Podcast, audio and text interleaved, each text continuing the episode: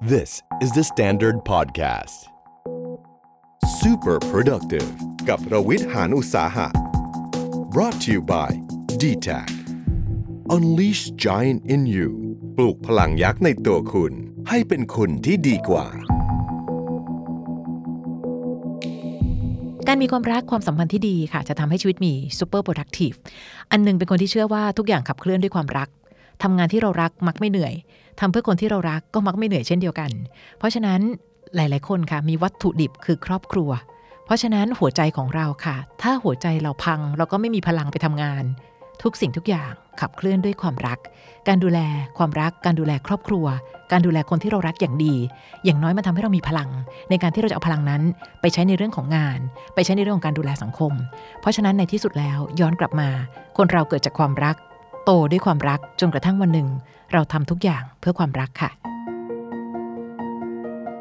เมื่อไหร่ก็ตามที่พูดถึงเรื่องการมีความรักเรามักจะคิดถึงเรื่องของแฟน และหลาย ๆ คนก็มักจะมองว่าความสำเร็จของชีวิต จะต้องเติบโตไปในจุดสูงสุดของการทำงาน แต่ในส่วนตัวพี่เชื่ออย่างหนึ่งเสมอว่า ถ้าเกิดวันหนึ่งเราประสบความสำเร็จในเรื่องงาน แต่ไม่รู้ว่าจะหันไปฉลองกับใคร มันจะเป็นความสำเร็จที่อ้างว้างที่สุดอะในที่สุดแล้ว มองข้างหน้าก็ได้ แต่ต้องไม่ลืมคนข้างๆ วันที่วันหนึ่งเราสามารถที่จะสำเร็จแล้วเราหันไปฉลองกับคนนี้ได้ หรือวันที่เราทุกข์ที่สุด แล้วเราสามารถหันไปซบคนคนนี้ได้ คนนั้นคือคนที่ประสบความสำเร็จที่สุดในการมีชีวิต ขอบคุณพี่อ้อยมากนะครับ Super Productive Podcast ในตอนนี้อยากจะพูดถึงเรื่องความรักว่าคุณทำให้ชีวิตความรักของคุณมี Super Productive ได้นะครับ มีงานวิจัยชิ้นหนึ่งของ Harvard นะครับ น่าจะเป็นงานวิจัยชิ้นที่มีการทำมายาวนานที่สุดแล้ว และยังทำอย่างต่อเนื่องนะครับ เริ่มทำตั้งแต่ปี 1938 เขาบอกว่าความสัมพันธ์กับคนรอบข้างคุณ ความรักที่คุณมีให้กับคนรอบข้างคุณ เป็นมาตรวัดความสุขที่ดีที่สุดบนโลกใบนี้นะครับ Super Productive episode นี้เราจะรวมวิธีคิดเคล็ดลับวิธีปฏิบัติ เพื่อให้คนฟังมีชีวิตรักและความสัมพันธ์แบบ Super Productive สวัสดีครับ ยินดีต้อนรับเข้าสู่ Super Productive Podcast นะครับ วันนี้มาคุยกันเรื่องที่ โอ้โห บอกว่าเอ๊ะมันอยู่ในหมวดหัวข้อ Super Productive ของเราได้ยังไงนะครับ คือเรื่องของความรัก ความรักก็ Super Productive ได้นะครับ เพราะว่าความรักเป็นสิ่งที่ขับเคลื่อนโลกใบนี้จริงๆนะครับ หลายคนอาจจะแบบเอ๊ะใช่เหรอนะฮะแต่เมื่อกี้ได้ฟังพี่อ้อยบอกแล้วเนาะบอกว่าความรักเนี่ยเป็นไม่ใช่เรื่องไร้สาระ เนี่ยจริงๆเรียกว่าเป็นพื้นฐานสำคัญของชีวิตเลยก็ได้นะครับ ผมอยากจะเล่าถึงงานวิจัยชิ้นหนึ่ง งานวิจัยชิ้นนี้เนี่ยคนจำนวนมากได้ฟังผ่านเวที TED นะครับผู้พูดคือโรเบิร์ตว a ลดิงเกอร์นะครับเป็นเท็ดทอ l k ที่มีคนฟังเยอะมากนะฮะมีคนฟังไป 13 ล้านกว่าคนละงานวิจัยฉบับนี้เนี่ยเริ่มต้นปี 1938 นะครับฮาร์วาร์ดเป็นคนทำนะ เขาเก็บข้อมูลของคนประมาณ 700 กว่าคน แล้วก็ติดตาม ติดตามบุคคลเหล่านี้ไปนะฮะ ติดตามลูกหลานด้วยคู่สมรส เพราะฉะนั้นกลุ่มคนมันจะใหญ่ขึ้นเรื่อยๆ ถูกไหมฮะหนึ่งในคนที่เขาติดตามเนี่ยนะครับคืออดีตประธานาธิบดีจอห์นเอฟเคนเนดีนะเพราะฉะนั้นงานวิจัยฉบับนี้เนี่ยเป็นงานวิจัยที่ต้องเรียกว่านานแล้วก็ติดตามคนจำนวนมากนะครับ ถึงทุกวันนี้ก็ยังทำอยู่นะฮะ70กว่าปีแล้วยังทำอยู่นะครับ สิ่งที่น่าสนใจมากเกี่ยวกับงานวิจัยฉบับนี้ก็คือ เราเรามาเรามาเดากันดีกว่าว่า อะไรที่ทำให้คุณมีความสุขมากที่สุด หลายคนก็จะบอกว่าเอ๊ะเงินหรือเปล่าหลายคนอาจจะแบบว่าเอ๊ะหรือว่าจะเป็นหน้าที่การงานที่ใหญ่โตไหมงานวิจัยฉบับนี้ชี้ชัดฮะคนที่มีความสุขมากที่สุด คือคนที่มีความสัมพันธ์กับคนรอบข้างดีที่สุดนะความสัมพันธ์คนรอบข้างที่ว่านี้คืออะไรฮะคือเราต้องมีเพื่อนเยอะๆใช่ไหมไม่ใช่ สิ่งที่ดีที่สุดเลยเนี่ยคือเรามีความสัมพันธ์ที่เหนียวแน่นกับคนที่ เป็นคนสำคัญในชีวิตของเรานะครับงานวิจัยฉบับนี้โชว์เลยนะฮะบอกว่าคนที่มีคุณภาพของความสัมพันธ์ที่ดีอ่าใช้คำนี้กันคุณภาพของความสัมพันธ์ที่ดีเนี่ยมีสุขภาพร่างกายแข็งแรงกว่า สุขภาพจิตแข็งแรงกว่า มีความเสี่ยงเรื่องโรคทางร่างกายต่างๆ โรคความดัน โรคหัวใจโรคมะเร็งน้อยกว่า มีความเสี่ยงเรื่องโรคที่เกี่ยวกับสภาพจิตใจน้อยกว่า เรื่องของซึมเศร้าอะไรพวกนี้ต่างๆเนี่ยมีความเสี่ยงน้อยกว่า คุณภาพชีวิตดีกว่า เอาอย่างนี้แล้วกัน สิ่งที่เราคุยกันถึงคุณภาพชีวิตเนี่ยสมมุติว่าผมบอกว่าคนอายุ 60 คนอายุ 60เนี่ยเราถ้าเรายังอายุไม่ถึง 60 หรือยังไม่ใกล้ๆเนี่ยเราจะนึกมองเห็นภาพคนอายุ 60เนี่ยคล้ายๆ กับมีมีชีวิตคล้าย ๆ กันหมดนะมีคุณภาพชีวิตคล้ายๆ กันก็อาจจะอายุค่อนข้างเยอะแล้วนู่นนี่อยู่ในวัยเกษียณแล้วนะครับแต่ในความเป็นจริงเนี่ยนะครับเลขอายุ 60เนี่ยบอกอะไรไม่ได้เลย คนอายุ 60 บางคนเนี่ยไม่แข็งแรงเข้าโรงพยาบาลตลอดเวลา คนอายุ 60 บางคนเนี่ยวิ่งมาราธอนเร็วกว่าคนอายุ 30 อีก ดังนั้นสิ่งที่เรากำลังจะพูดกันเนี่ยไม่ใช่สุขภาพที่ตามอายุแบบเป็นตัวเลข แต่เราเรียกมันว่า health span ครับ health span คือเวลาในชีวิตของคุณเนี่ยคุณมีเวลากี่ปีที่คุณสุขภาพดีเนี่ยถ้าคุณมีเวลา 80 ปีในชีวิตของคุณที่คุณสุขภาพดีเนี่ยถือว่าคุณมี health span ที่ดีนะครับดังนั้นเนี่ยคุณอาจจะเป็นคนอายุ 80 ที่ยังไปวิ่งมาราธอนจบได้สบายๆนะครับคนที่วิ่งมาราธอนจบอายุเยอะที่สุดเนี่ย92นะฮะ92 ปีนะครับวิ่งที่ฮาวายนะถ้าผมจำไม่ผิดนะครับ ดังนั้นเนี่ยเรากลับมาเรื่องความรักก่อนนะฮะความรักเนี่ยจะ super productive ได้อย่างไร เราเชื่อแล้วนะว่าความรักความสัมพันธ์กับคนรอบข้างเนี่ยมันสัมพันธ์สำคัญจริง ๆ นะครับ และการอยู่แบบไม่มีความสัมพันธ์ที่ดีกับคนรอบข้าง หรืออยู่แบบเหงาเหงาใช้คำนี้นะฮะความเหงาเนี่ยอันตรายเท่ากับการสูบบุหรี่ ติดบุหรี่ หรือการติดเหล้าเลยนะนะครับงานวิจัยของ Harvard ชิ้นเนี้ยบอกชัดเจนนะฮะว่าความเหงาเนี่ยไม่ดีต่อสุขภาพคุณมากๆดังนั้นเนี่ยเราก็ควรจะมีความรักนะ แต่ความรักของเราเนี่ยก็ต้องเป็นความรักที่ productive ด้วยถูกไหมถ้าเราเป็นความรักที่แบบ เฮ้ย โอ้โห โคตรดราม่านะครับ กินพลังงานเหลือเกิน ก็ไม่ดี ผมจะมาพูดถึงความรัก 6 ประเภทนะฮะความสัมพันธ์ 6 ประเภทที่คนส่วนใหญ่รู้สึกว่ามันไม่ไม่เห็นผิดปกติเลย แต่จริงๆแล้วเนี่ยมันเป็นความสัมพันธ์ที่ toxic ผมเอา report ฉบับนี้มาจาก inc.com นะครับพูดถึงเรื่อง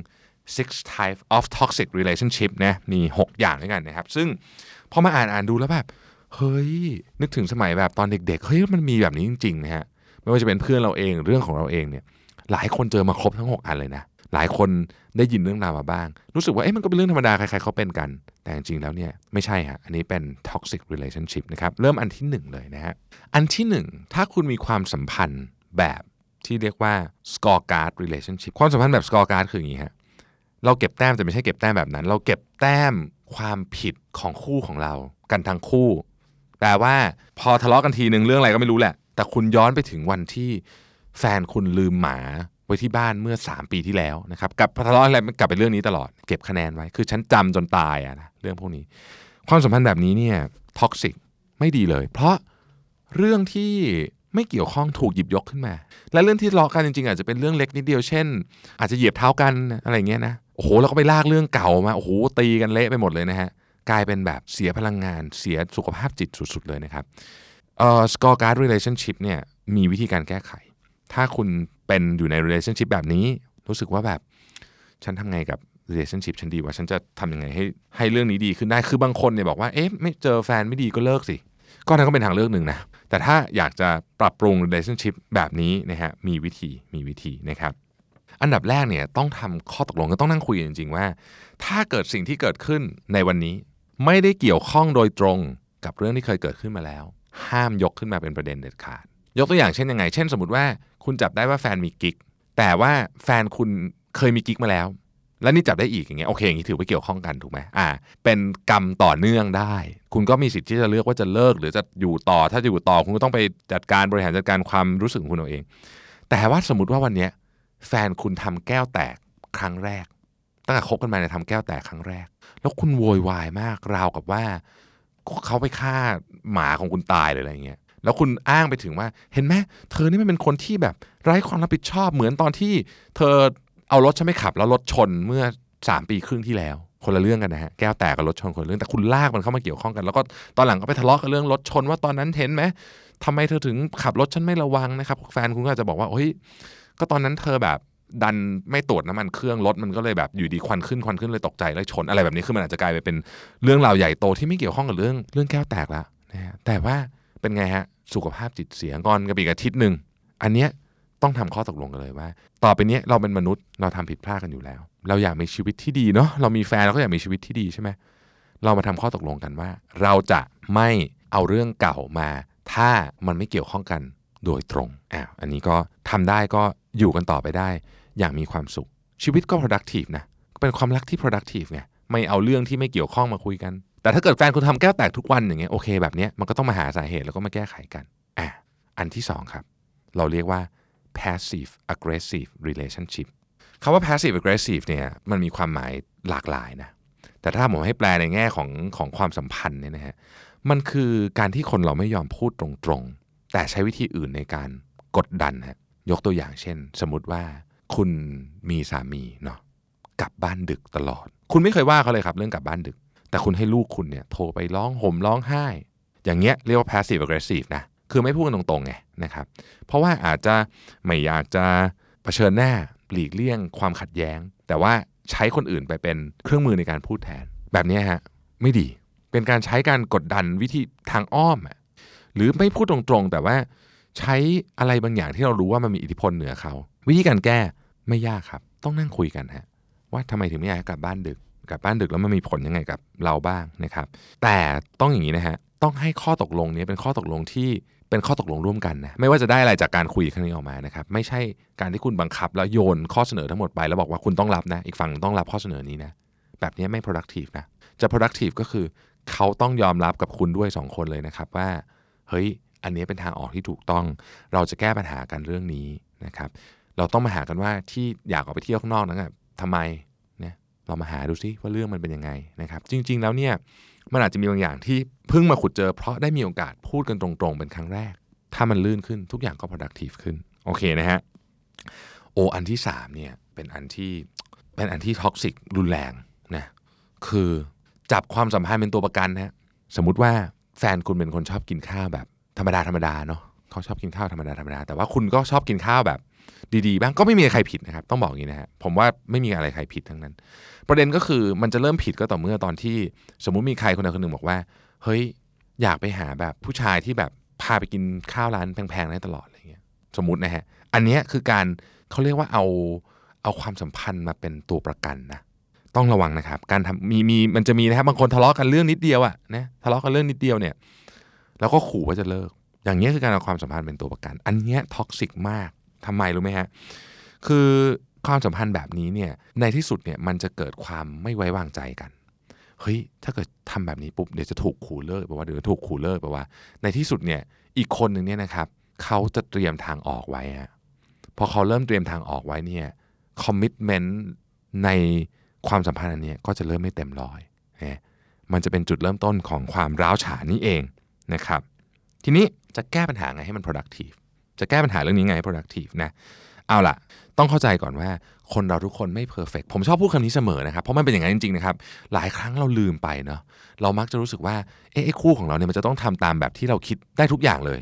ซึ่งมันเป็นไปไม่ได้ครับ มันเป็นไปไม่ได้เพราะคนเรามันไม่ perfect นะทีนี้เนี่ยคุณมีสิทธิ์ที่จะไม่ชอบของที่อยู่ในตัวของคู่คุณ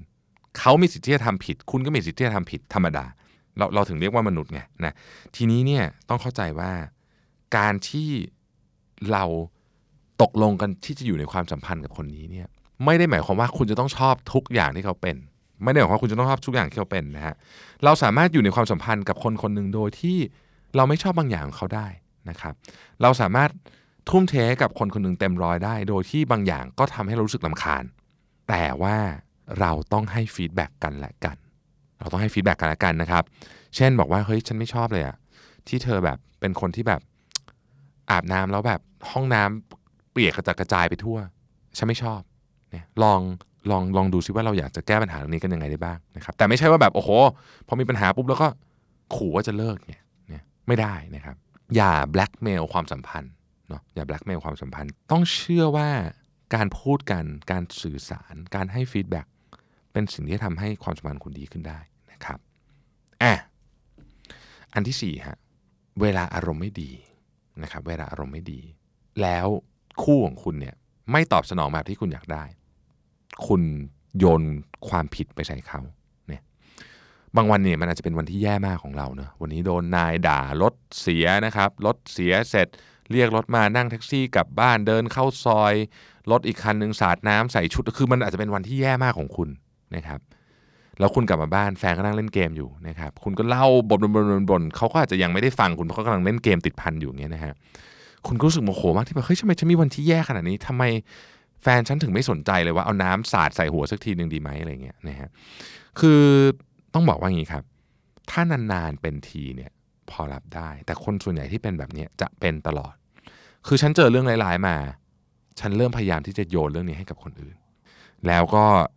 มันอาจจะกลายเป็นการทะเลาะกันใหญ่โตได้เนี่ยเราโทษว่าทำไมทำไมถึงไม่สนใจฉันเลยทำไมถึงไม่นู่นนี่จริง ๆ แล้วเนี่ยสิ่งที่คุณโมโหคุณไม่ได้โมโหเขาไม่สนใจฮะถ้าเป็นวันอื่นเขาเล่นเกมอยู่คุณก็เฉยๆแต่เพอเอิญวันนี้เนี่ยมันเป็นวันที่คุณอารมณ์ไม่ดีพอดี หมายความว่าเฮ้ยถ้าฉันอารมณ์ไม่ดี เธอต้องมาตอบสนองฉันเดี๋ยวนี้นะอย่างที่บอกครับนานๆเป็นไม่เป็นไร แต่ถ้าเป็นบ่อยนะ มันกลายเป็นว่าคู่ของคุณเนี่ยนะฮะจะต้องมา หมุนชีวิตของเขาอะรอบตัวคุณ ต้องมาลุ้นว่าเฮ้ยวันนี้มันจะอารมณ์ดีเปล่าวะถ้ามันอารมณ์ไม่ดีเนี่ยต้องซวยอีกแน่เลย ต้องแบบเอาอกเอาใจปรนิบัติทุกอย่างหรือเปล่า ต้องระวังเหตุการณ์แบบนี้เกิดขึ้น เพราะเหตุการณ์นี้ท็อกซิกสุดๆนะครับและทำให้ชีวิตคู่ของคุณเนี่ยไม่ productive เลย วิธีแก้ทำไง วิธีแก้ไม่ยากเลยครับ ไม่ว่าจะเกิดอะไรขึ้นก็ตามเนี่ยนะครับ คุณต้องรับผิดชอบอารมณ์ของตัวเองครับอืมคุณจะอารมณ์เสียก็ได้ครับ ไม่เป็นไรครับ แต่คุณต้องรับผิดชอบอารมณ์ของตัวเอง อย่าไปโทษคนอื่น อย่าพยายามโยนเอาความรู้สึกไม่ดีนี้ ไปใส่คนอื่น แล้วเรื่องนี้ก็จะถูกแก้ได้ชีวิตรักก็จะ productive อันที่ห้าครับ ขี้หึงเกินความจำเป็น คือคนเราเนี่ยหึงหวงห่วงกันได้ธรรมดาเป็นเรื่องของคนรักนะแต่บางคนมันเกินความจำเป็นไปจริงๆเนาะบางคนมันแบบโอ้โหโอเวอร์สุด ๆ ไปเลยเนี่ยนะครับคือเรียกว่าเดินไปเดินห้างเนี่ยนะฮะต้องทอดมองพื้นอย่างเดียวถ้าเกิดหันหันมามองข้างข้างหน้า แล้วเกิดเจอผู้หญิงสวยขึ้นมาเนี่ยโดนตีหัวเลยอย่างเงี้ยนะฮะมีนะครับมีนะฮะ เพราะฉะนั้นเนี่ยไอ้อะไรที่มันโอเวอร์จนเกินไปเนี่ยนะครับต้องระวัง เพราะมันไม่ได้เกี่ยวกับความรักนะฮะถ้ามันโอเวอร์จนเกินไปเนี่ยมันเป็นเรื่องของการของการ manipulative นะเป็นเป็นเรื่องของการพยายามจะ control คนอื่น พยายามจะเอาอิทธิพลของคุณเนี่ยไปอยู่เหนือคนอื่นนะครับซึ่งไม่มีใครชอบทำแบบนั้นนะครับไม่มีใครชอบถูกทำแบบนั้นนะฮะวิธีการแก้คุณต้องเชื่อใจคู่ของคุณ ฟังดูแล้วเป็นแบบเป็นคำพูดที่แบบกำปั้นทุบดินมากเลย แต่ในความเป็นจริงก็คือว่า เฮ้ย ถ้าคุณเลือกจะอยู่ต่อคนนี้ คุณมีช้อยส์นะ คุณจะเลือกไม่อยู่ก็ได้ ถ้าคุณเลือกจะอยู่ต่อคนนี้ คุณต้องอยู่ต่ออย่างไว้ใจครับ ไม่อย่างนั้นเนี่ย มันไม่มีประโยชน์ฮะนึกออกไหมมันไม่มีประโยชน์ คือถ้าเกิดว่า คุณไม่เชื่อใจคนนี้ แล้วคุณก็ไม่รู้หรอกว่าเขาเขาทำดีหรือไม่ดียังไง แต่คุณรู้สึกว่า ฉันจะแบบหึงห่วงแบบไร้เหตุผลตลอดเวลา สิ่งที่คุณกำลังบอกคู่ของคุณเนี่ย มันมีสองอย่างนะหนึ่งคุณกำลังกล่าวหาว่าเขาเป็นคนโกหกคุณไม่เคยเชื่ออะไรเขาเลย อันที่สอง คุณกำลังกล่าวหาว่าเขาเนี่ยไม่มีความสามารถในการควบคุมความอยากของตัวเอง ควบคุมตัวเองไม่ได้ว่างั้นเถอะดังนั้นเนี่ยต้องระวังนะครับพฤติกรรมแบบนี้นะฮะอย่าให้เกิดขึ้นเนาะวิธีการแก้ก็อย่างที่บอกนะครับ ต้องเชื่อใจฮะเราเลือกแล้วนี่ว่าเราจะอยู่ต้องเชื่อใจนะครับอะอีกอันหนึ่งคือการหนีปัญหาตลอดเวลา คือเรียกว่าพอมีปัญหาขึ้นมาก็ไม่คุยะนะครับหนีออกไปที่อื่นบ้างนะครับ หรือว่าไปฝังตัวอยู่กับโทรศัพท์แกล้งหลับบ้างนะฮะ